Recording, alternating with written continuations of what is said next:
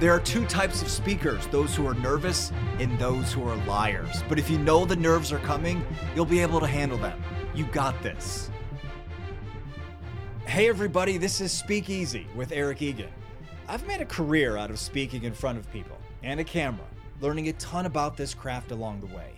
How to be comfortable and exude confidence, learning from my mistakes, which have been plenty, and becoming accustomed to harnessing that nervous energy we all experience.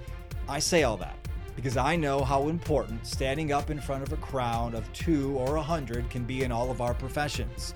And I'm here to show you I can help you perfect your pitch. Let's do it. Hi, everyone. Let's do this, right? Eric Egan here for the next episode of Speak Easy with Eric Egan, a special podcast edition for everybody today. And I, I, I hope you I hope you appreciate it. And I say that because I'm going to be sharing a, a little bit more of myself. And this is going to be more of a regular occurrence on the podcast. I feel that will be, and it will be a great way to give you guys an idea of, of how this approach has worked for me and how I've taken some lessons in my life and applied that to the Speakeasy with Eric Egan, um, to the message and, and to the process that I that I share with you all and that I, I teach to my students. So down the road, perhaps I'm thinking this is going to be a regular occurrence, and maybe I'll I'll name these specific podcasts. So if you guys are a regular listener, or if you're you're coming in periodically, you can kind of scroll through on Apple Pods and and find um, find these special editions. So I, I don't have a name for it tab just yet, but the bottom line, it'll be I want to share that personal story, that experience related to a lesson that I learned. Um, and in the past, of course, lessons often they don't come unless they're learned the hard way. Uh, but it's made me a better speaker. It's made me a better person in, in whatever skill I'm trying to perfect or any general job I'm trying to do. So that's why I want to take these life examples, put them in your ear and in your line of thinking in your mind, and then maybe you'll be able to use them and translate that into something possibly similar to what you're going through. If it's a hardship, maybe it could be one of those things that opens a door or a window and then gives you a different perspective at looking at how to approach it or how to go easier on yourself or maybe a lesson that that you're learning in that exact moment but you're not taking the right view you know you're backing up and you're taking that 30,000 foot approach through this and through the podcast and that's my hope that you'll be able to see it from a clear lens and then apply the lesson learned or the lesson that I learned into you know what you are are all going through. Uh, a small apology if you hear just some different sounds. Um, I'm on. We're, we're doing this remote today. Uh, back in the day when I was in, in broadcasting, we would do live remotes and we'd be out and about um, some people would come by, maybe you hear a car driving by or, or a person yelling. That's a little bit what we're doing today. It, it it's fun for me to, to kind of be around people and, and get that energy. So so that's um, I'm out of the the typical studio setting. I hope it's not a distraction. I do apologize. But without further ado, I I came up with this idea taking a walk recently through a neighborhood that my wife and I lived in about seven or eight years ago we're in January now, so you got to add another year, right? But mostly I wanted to kind of think of it. I'm not a math guy, but think of it as a math problem. You take several things, you add them up, and it, it comes to a sum, um, or, or you get a you get a new result out of it. That's probably a bad way of explaining it, but that's what I'm trying to do here. What were the certain steps that that got me to where I am today? And in the moment I'll be the first one to raise my hand. It was not a pleasant experience, but it couldn't be to where I am sitting here talking to you, speaking from that experience, being able to cultivate and create a way to help people if I didn't go down that road the first time, if I didn't it, experience it originally. Everybody, the, the point is, with all this to say, I hope that these will be some of the best examples in reality, I'm a believer we don't, or it's harder to gain that lesson learned from something unless we we go through it all. We have to experience it for ourselves to really understand. It's something I tell my kids. I give them a little bit of grace. I don't expect them to pick something up right away. They they sort of have to go through the trial and error on their own. Um, again, so that's kind of the genesis of this. But it's why I believe this speakeasy approach is effective, why it's worked for me, why I'm such a strong believer in the importance that it gives in improving our people skills, our presentation skills. That's why we're all here. So, several years back, guys, I, recently started a new job. It was at the time a big promotion, it came with a big move. All of this was lumped into the challenge at hand. And at the time, I had several bosses. A lot of us do. We all can identify with that. And the person overseeing me was also relatively new at the time. That's important. And I say that because they were also out to prove their worth as a manager. I was one of the people in particular who they were using, or I was the recipient of that, unfortunately. Use this as food for thought. In many careers, in many job fields, there are multiple ways to do something right. Just because you come up with a different A, B, and C to get to D as I do, we both can be, you know, we both can be successful at that.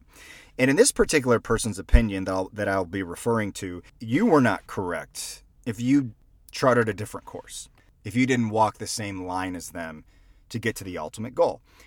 And in my experience, and in a lot of a lot of the people I work with today, that can be paralyzing. It can be growth stunting it forces people to abandon all of their creative impulses and tendencies to try to to try to match a different personality.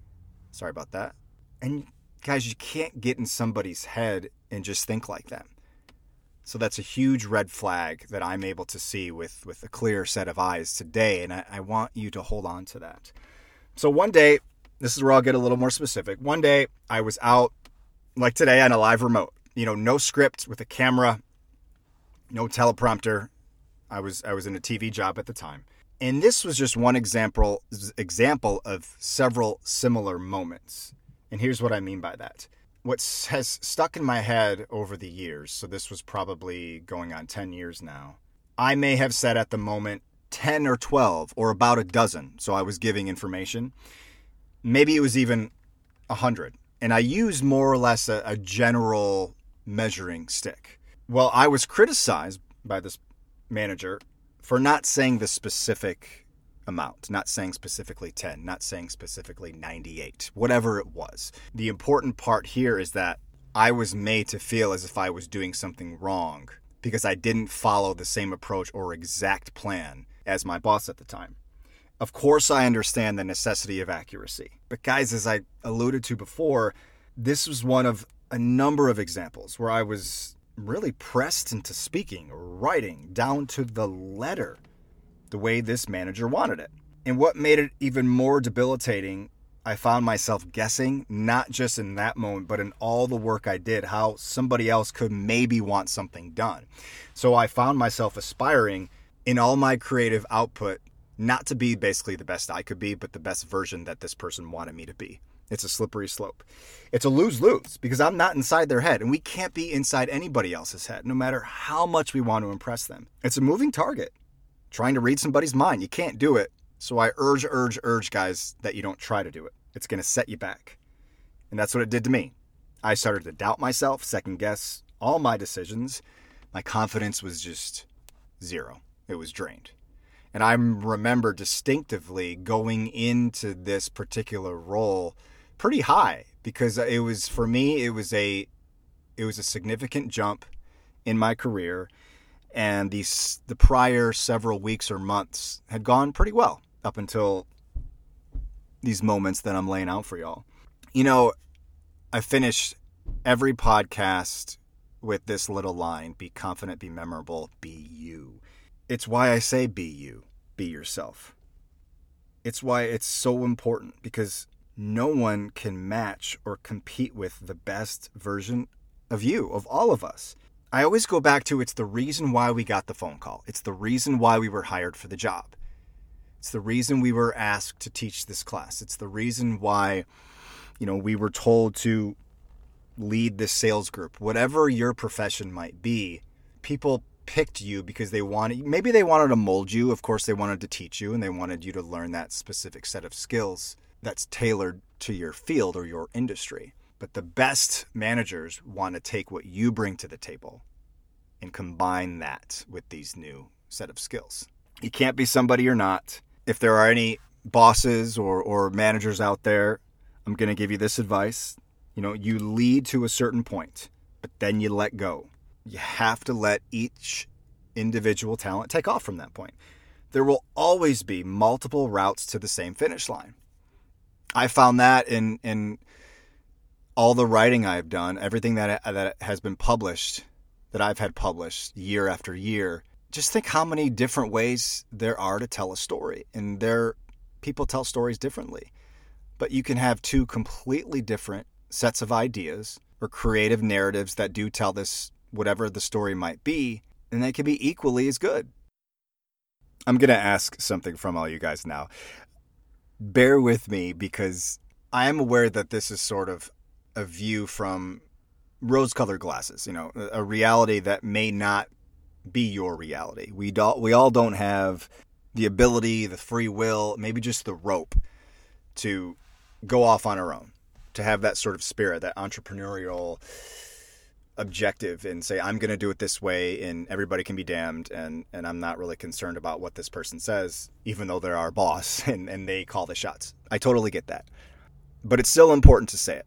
This whole podcast is all about improving ourselves and it's all about acknowledging that mistakes happen and that we're not always perfect, but we can learn from them and we can grow.